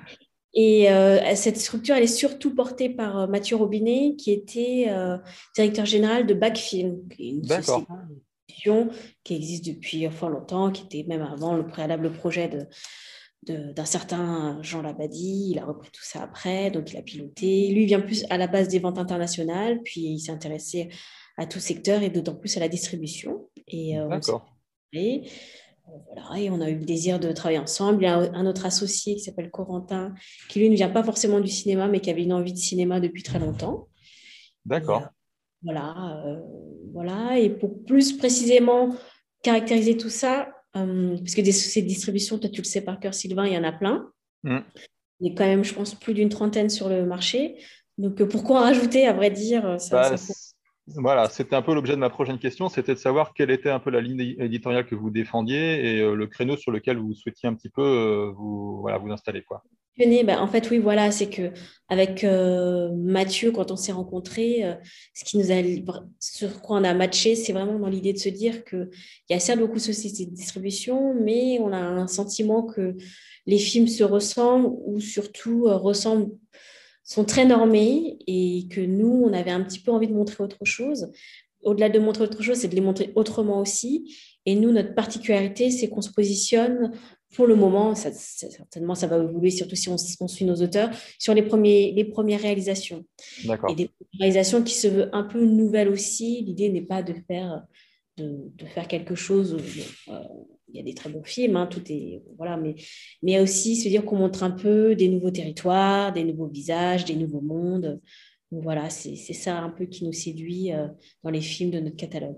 D'accord. Justement, euh, tu parles des films de catalogue. Euh, quel est votre line-up sur le semestre qui vient? Et par rapport à cette situation, comment est-ce que vous arrivez à positionner vos dates de sortie compte tenu de l'embouteillage voilà, dont on entend énormément parler? Euh, or là, notre première sortie, elle est demain. Donc, ça y est, on se lance. Tandem se lance. Tandem distribue enfin des films. C'est assez unique parce que notre première sortie, toi-même, tu sais, s'appelle Le Dernier Voyage. Donc, euh, ne sois pas prémonitoire. c'est sûr. on le voit plutôt comme un premier, mais bon, les premiers sont les derniers, un certain chante. euh, et en fait, on va un peu quand même se positionner sur une sortie par mois. D'accord parce que le 16 juin, on va sortir un film qui s'appelle Sound of Metal, que je pense dont tu as pu parler. Génial. Euh, qui a remporté deux Oscars quand même lors de la dernière édition, et mm. notamment un Oscar sur le son. Oui. Et c'est bien de faire une petite parenthèse sur ce film, euh, dans le sens où c'est un film qui, à la base, devait être distribué sur euh, Amazon. Absolument.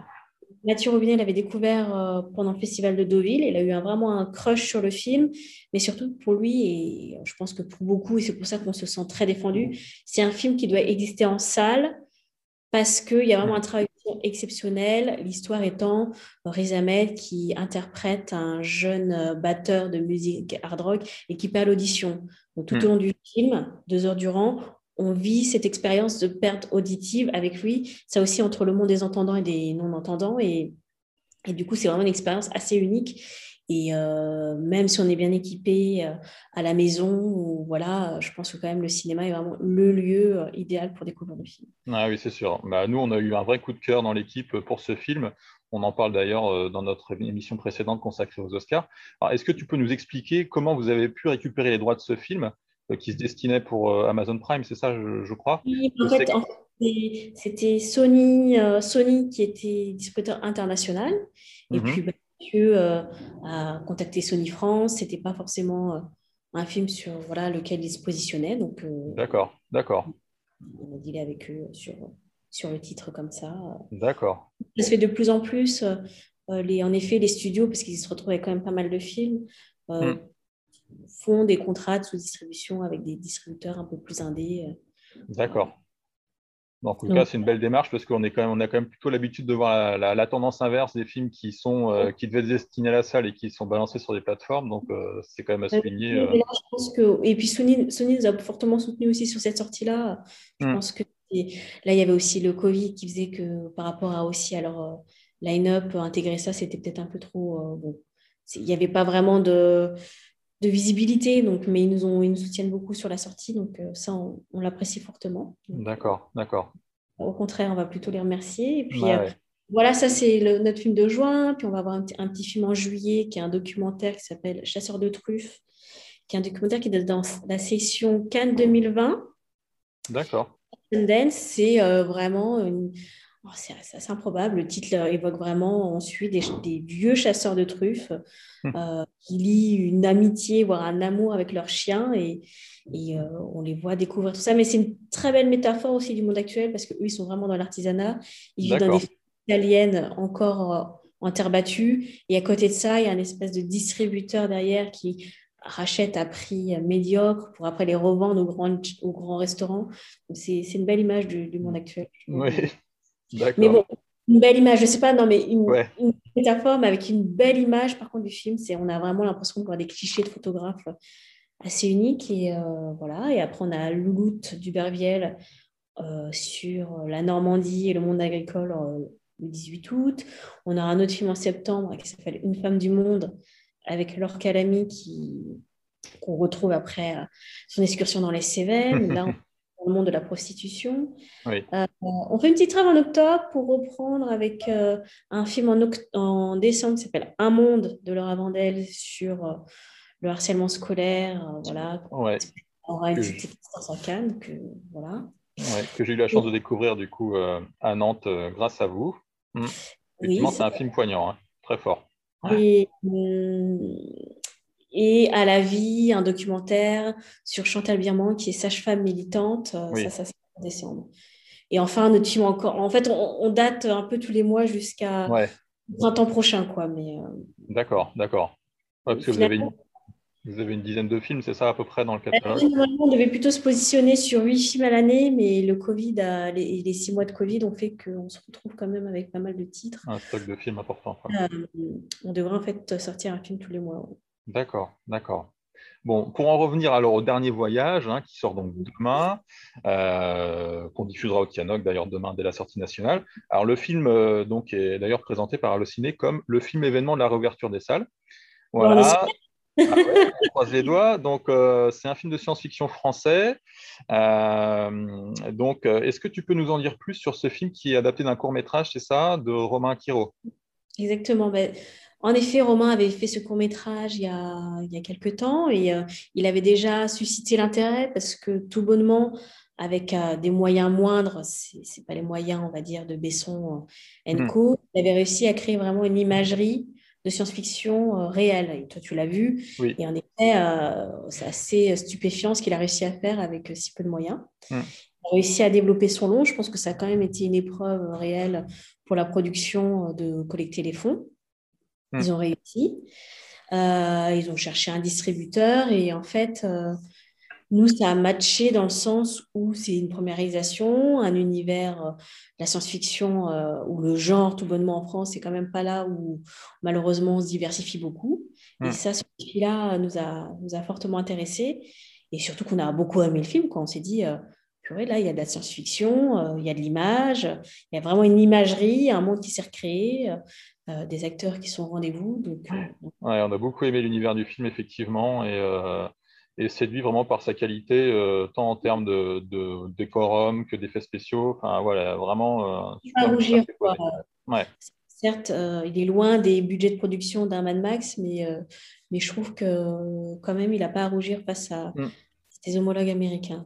C'est certain. Et, et, quels sont les arguments qui vous ont incité à le sortir dans un contexte qui est quand même assez contraignant, puisque pour rappel, on va ouvrir avec une jauge à 35%, un couvre-feu à 19h. Euh, du coup, qu'est-ce qui. Un cours enfin 21h, pardon. Qu'est-ce qui vous a incité du coup à le sortir à cette date-ci? Ben, en fait, euh, on, faisait notre, justement, on égrenait notre catalogue et on datait nos films. Mhm. Et puis, euh, au début, on était plus sur, bah, il faut se positionner avant l'arrivée des Américains, parce qu'ils vont arriver en nombre quand même. Ça fait quand même plus de gens qui n'ont pas sorti de film. Et puis, je pense que quand ils vont arriver, on va bien les voir. Et on s'était, on s'était dit initialement, bon, on sortirait plutôt vers euh, la fin juin, euh, avant que tous les Américains n'arrivent. Et hmm. puis, en fait, tout d'un coup, on s'est dit, mais en, mais en fait, euh, cette, partie, cette période-là est très chargée parce que c'est à partir du, 16, du 9 juin. Oui. la, le couvre-feu passe à 23 heures. Du coup, c'est créé un embouteillage. Et on s'est dit, oulala, là là, je pense que nous, notre film de science-fiction français, ça va, ça risque pas d'être un premier choix. Oui. Et, en fait, là, on a vu quand même que pas mal d'Américains se dataient. Et on s'est dit, mais en fait, il faut aller là où les Américains ne sont pas. Et là où ils n'étaient pas, c'était à la réouverture parce que la jauge de 35%, ils peuvent pas se la Bien sûr, absolument. D'accord. et on a passé des petits appels. On a été. Personne ne nous conseille, mais du moins, les orientations étaient, étaient plutôt, en effet, à partir de mi-juin, ça va être, ça va être la guerre. Donc, on était là, bon, ben, peut-être qu'on va essayer d'aller sur une toute petite guerre pour commencer avec nos petites, armes, nos petites armes, et puis on verra après euh, comment on est costaud, mais euh, le film, euh, le film, ça lui a permis finalement là d'avoir une existence sur quasiment 200 copies. finalement, on m'avait peut-être, on m'avait annoncé qu'en juin, ça ne ça, ça, serait pas la même chose. D'accord, d'accord. Ah oui, 200 copies, donc c'est quand même un beau plan de sortie, ouais. C'est un très beau plan de sortie qu'on a dégainé en 10 jours et on est Mmh. très content parce que aussi notre argument, donc au-delà d'a- d'avoir la place et l'existence, mais notre plus bel argument et, le plus vrai, je pense surtout, c'était, bon, on a vu, euh, on a vu euh, les films annoncés à la reprise. Euh, en fait, c'était quand même majoritairement euh, les films, euh, les films de fermeture ben, de, qui étaient Oui, là au- oui. en octobre. Donc, on s'est dit, bon, quand même, ça fait six mois qu'on a fermé. Ça fait six mois que les cinémas et le monde de l'industrie, bon, euh, est quand même assez. euh, on l'entend sur le fait qu'on souffre de tout ça. Donc, pour nous, on estimait que le 19 mai, la réouverture, ça devait être aussi une fête. Mais en fait, Mm. une fête pour tous. Et euh, même si la qualité des films de la reprise est indéniable, ADN, Adieu les cons, euh, Drunk, ce sont des super films que j'ai adorés et tout, euh, ben, il s'adressait quand même à une population qui était plus ou moins cinéphile et similaire. Ouais. Et nous, notre film de science-fiction, euh, il est quand même ciblé plus jeune. On se disait, mais en fait, pour les jeunes, euh, bon, il y a Mandibule, hein, mais ça fait pas beaucoup de choix non plus. Donc, euh, on s'était dit, là, il y a quand même une offre. Et je pense que c'est important. On a aussi signifié aux salles que à la réouverture, la grille, elle va être quand même surveillée. Puis c'est surtout un message qui est Mm. adressé à- aux spectateurs. C'est, euh, regardez, dans mon cinéma, euh, il y, a pour- il y en a pour tout le monde. Quoi. On ne vous a pas oublié. Et ça, je pense que c'était vraiment quelque chose de très important. Et finalement, je pense que si on a été autant suivi, c'était aussi dans, de ce côté-là, euh, via cette position-là du euh, pensons à tout le monde. Quoi. Bien sûr, bien sûr. Ouais. Ah, voilà. Alors, donc, tu le disais tout à l'heure, donc ce dernier voyage, ça va être le premier film que vous allez distribuer. Donc, on espère effectivement que ce sera le premier voyage hein, d'une longue, euh, d'une longue liste. Euh, c'est un pari qui est quand même assez osé, puisque la science-fiction, euh, notamment la science-fiction en France, c'est un genre qui est relativement exploité, peu exploité par, par le cinéma français. car c'est des, des types de films qui nécessitent, voilà, comme on le sait, un- souvent des budgets relativement importants. Est-ce que tu peux nous dire quel est le budget du film et quel est l'objectif d'entrée en salle? Ben, alors, euh, le budget, je pense que clairement, en en production, je pense qu'il a collecté moins de 3 millions quand même, donc c'est quand même assez extraordinaire. Ah oui, Euh, voilà. Et nous, notre objectif, alors, ben, en vrai, je pense que ça serait une certaine. Quand je vois, en fait, on- tout bonnement, on a un peu comparé par rapport aux films de genre, parce qu'à la science-fiction, il y en a tellement peu, mais les Mm. films de genre qui ont fonctionné, je pense à un film comme Grave, par exemple. Forcément, oui. Mm. Grave, c'était euh, 80 000 entrées, euh, 150 000, 155 000. 150 000 entrées, ouais. Ouais, bon, je, je devrais me souvenir, je l'ai sorti. Donc, Ah oui, euh, donc euh, l'idéal serait. 3,5 millions. Pardon? Il avait coûté 3,5 millions et il avait euh, euh, fait 150 000 entrées et c'est considéré comme un succès. Quoi. Voilà, donc euh, on peut se dire qu'on est dans cet équilibre-là, finalement. D'accord, ouais. De ce même équilibre, quoi. Donc, Ouais, euh, d'accord, d'accord. Donc est-ce on verra. hein. Après, aussi, euh, finalement, j'ai l'impression qu'au 18 mai, euh, au 19 mai, demain, ben, toi, tu peux nous le dire, Sylvain, j'ai l'impression qu'il y a de la- de l'envie, quoi, de la gourmandise aussi de la part des spectateurs d'être en salle. Donc, Ah oui, je euh, te le confirme, si, si le marché, on va dire le marché de juin, alors on est déjà en, en- le marché de mai peut être quand même assez fort. Là, j'ai l'impression qu'il sera d'autant plus fort sur Oui. l'envie. Donc, Est-ce qu'il n'y a pas quelque chose aussi en s'étant positionné là sur le C'est sûr. Ah, il y a un réel appétit. hein. Nous, on le voit déjà au niveau des préventes que, bah, ne serait-ce que sur la journée de demain, euh, oui, les gens ont, ont faim de cinéma. Bon, mais donc, euh, voilà, donc bon, en vrai, même si on est sur 100 000 entrées, ce serait déjà quelque chose euh, dans l'idée Ouais. du genre, même déjà, on n'aurait pas à rougir. Quoi. ce sera déjà un beau chiffre. On veut déjà faire plus, quoi. ouais, bien sûr. ouais. Est-ce que vous avez prévu de distribuer d'autres films de genre français ou est-ce que c'est une exception un petit peu dans Non, votre... c'est pas une exception. Euh, on, on- on se positionne euh, en... là sur des scénarios de genre, donc, donc on ne peut pas forcément en dire plus, mais non, non. Ouais. euh, D'accord. c'est, le genre, c'est quand même euh, quelque chose qui, a beaucoup, qui plaît beaucoup à Mathieu, qui travaillait chez BAC avant, et ils ont des, des titres dans. Voilà, donc, donc ouais, non, on a, on a plutôt envie de continuer. Puis c'est très, très, c'est très intéressant à travailler. Après, il faut, en fait, là où il faut être bon, c'est juste euh, savoir parler au public. Malheureusement, là, on n'est pas sur une communication large, mais euh, ciblée et réfléchie, et euh, c'est assez passionnant, quoi. Et moi, du D'accord. temps, quand j'avais travaillé grave, euh, c'était aussi très intéressant dans ce sens-là. Et puis surtout, on parle aux jeunes, quoi. Et je pense que c'est là aussi que va se créer le renouvellement des spectateurs en salle. Donc, euh, Et la cinéphilie. on a vraiment l'impression de, de jouer quelque chose d'assez important en distribuant ces films-là. Hum, hum, complètement. Et on peut être très, très vite récompensé. Bah oui, bah c'est tout le mal qu'on vous souhaite. Voilà, on souhaite le, le, meilleur pour ce dernier voyage et pour la suite, euh, la suite des films tandem. Euh, voilà, donc bah écoute, merci beaucoup Mirana. Et merci puis, à vous, c'est ce que vous faites. Bah écoute, je te remercie. Et puis euh, bah voilà, je te dis à, à très vite pour, pour oui, la suite. Tu peux me souhaiter merde, hein, ça voilà. va. Et bah écoute, je te dis merde et puis euh, bon courage dans cette dernière ligne droite. J'imagine que les journées sont bien remplies en ce moment. Oui, mais c'est pour la bonne cause. Et, ouais, et merci pour ton soutien et j'espère que les spectateurs vont apprécier ta, ton audace de programmation. On l'espère. Merci beaucoup, Mirana. Merci, Mirana. Salut. Et, à bientôt. Merci. Bonne journée. Merci beaucoup. Bon, et eh ben écoutez, euh, merci, euh, merci à Mirana. Mirana hein, c'était, c'était sympa. En tout cas, on souhaite tout plein de courage à cette, euh, cette nouvelle, euh, ce nouveau distributeur. Ouais. Plein de courage. Je suis sûr que Sylvain, ouais, tu as envie de parler de Philippe Naon. Effectivement, on en a parlé rapidement. Un petit hommage à Philippe Naon, oui. euh, décédé il y a un peu plus d'un an. Ouais. Voilà, RIP. Bah ouais. On l'a quand même vu dans un certain nombre de films qu'on a qu'on a évoqués. Irréversible, Mm. Calvaire, Haute Tension, Le Pacte des Loups, Les Rivières Ouais. Pourpres, Seul contre tous, Carne, Le Ouais, une vraie gueule.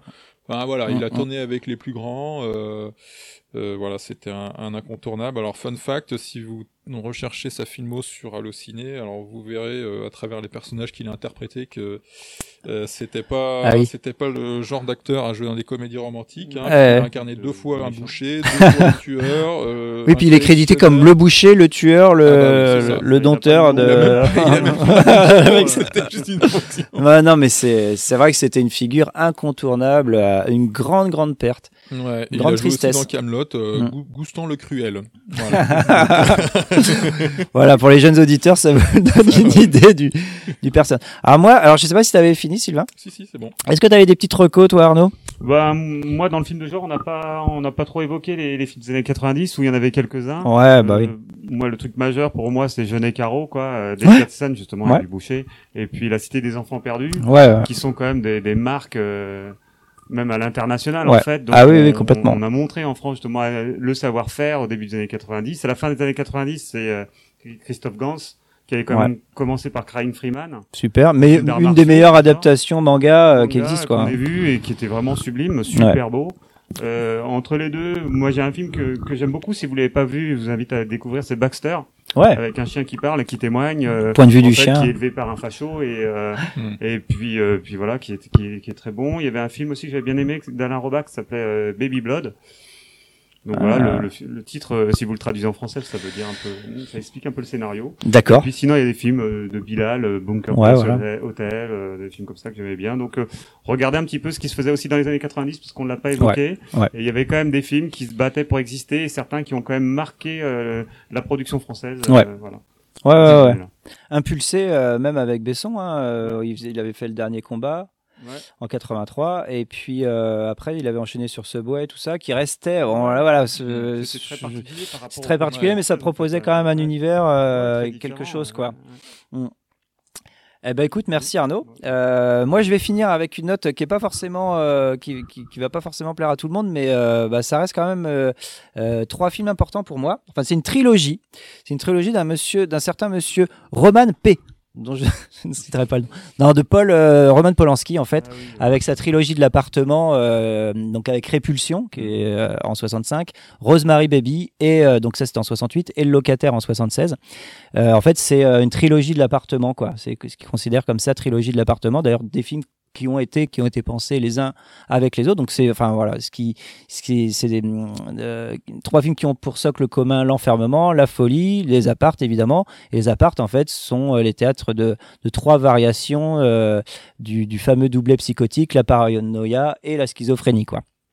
Et euh, donc, euh, en fait, c'est des films qu'il faut, enfin, qu'il faut revoir aujourd'hui, tant ils ont rien perdu de leur, euh, de leur efficacité, notamment au niveau de la mise en scène, euh, où il déforme beaucoup les perceptions, euh, il élargit les cadres, la déformation, et en fait, c'est un endroit clos et prédéfini. Euh, chaque appartement, c'est un endroit clos et prédéfini. Mais les, distances, en fait, vont progressivement s'allonger euh, et ou rétrécir, en fait, au fur et à mesure que eux-mêmes, les personnages, deviennent fous. Quoi. Donc, il y a vraiment une confusion entre le lieu euh, et le personnage. Et euh, là où, dans la plupart des huis clos, on a affaire à des, à des contaminations en fait, hein, euh, qu'elles soient toxiques, humaines ou sataniques. Enfin, le, le, le, souvent on s'enferme pour euh, justement fuir ça. Bah, là, la contamination, donc là où la plupart du temps la, contamination pardon vient de l'extérieur, bah, en fait ici elle est, elle est elle est euh, propre aux personnes, elle est interne aux personnes. C'est la folie, en fait, euh, elle est contaminée par la folie, et propre au lieu dans lequel les personnes sont abritées. Et, euh, ou alors des personnes qui aussi vivent dans l'appartement, donc viennent du. Alors le lieu et le collectif de l'appartement est nocif. Et donc euh, euh, voilà, on a plein de distorsions. Euh, c'est des, enfin, pour, c'est des allégories de l'enfer où voilà, chacun en fait, il trouvera sa descente. Et l'appart, en fait, voilà, c'est une projection mentale à chaque fois des personnages. Moi, j'aime beaucoup Répulsion. mais mon préféré, ça, reste quand même le, locataire, où il réussit en fait à, à, exprimer tout ce que je dis, tous ces motifs-là, en fait, il les met en avant, sans jamais faire apparaître d'éléments fantastiques, en fait. Euh, dans Répulsion, il y, a, y, a, les bras à la fin là euh, qui sortent des murs. Euh, dans Rosemary Baby, évidemment, quoi, euh, elle enfante le diable. Et, et, dans le locataire, bah en fait, c'est non, c'est juste de la mise en scène qui, qui suggère. On est dans l'insolite vraiment, quoi. Et on est, on est, mais il n'y a pas de, de, de, motif fantastique. Et, et, et curieusement, c'est, je trouve, le plus flippant de, des trois, quoi. Donc, à voir ou à revoir, ça dépend. mais ça mm. fait toujours le même effet, quoi. Ouais. Eh bien, écoutez, si euh, ouais, eh ben si personne n'a rien d'autre à rajouter, je vous. J'ai plein de trucs à rajouter, mais non, non, je déconne. On, va dépasser le temps. Ouais, bon, ouais, c'est vrai que là, ça va commencer à durer, mais euh, on peut, on peut se dire, à, on peut se dire à bientôt. On peut, on peut vous remercier auditeurs d'avoir euh, écouté donc cette émission. Il y aura une thématique sur la prochaine émission. ouais, mais on va la garder sous, sous code secret défense encore. Quoi. Je serais peut-être invité du coup. Bah écoute, si si tu reçois, le, si tu reçois le mail. ouais, ouais, non, mais il n'y a pas de problème. Et t'as la carte hein, maintenant. Hein. Ah, oui, t'as la carte, tu viens quand tu veux. Ouais, merci Arnaud. merci à vous, les gars. Merci Arnaud, merci François. Merci Sylvain. Et puis, euh, bah, on se dit à très vite. les bouseux?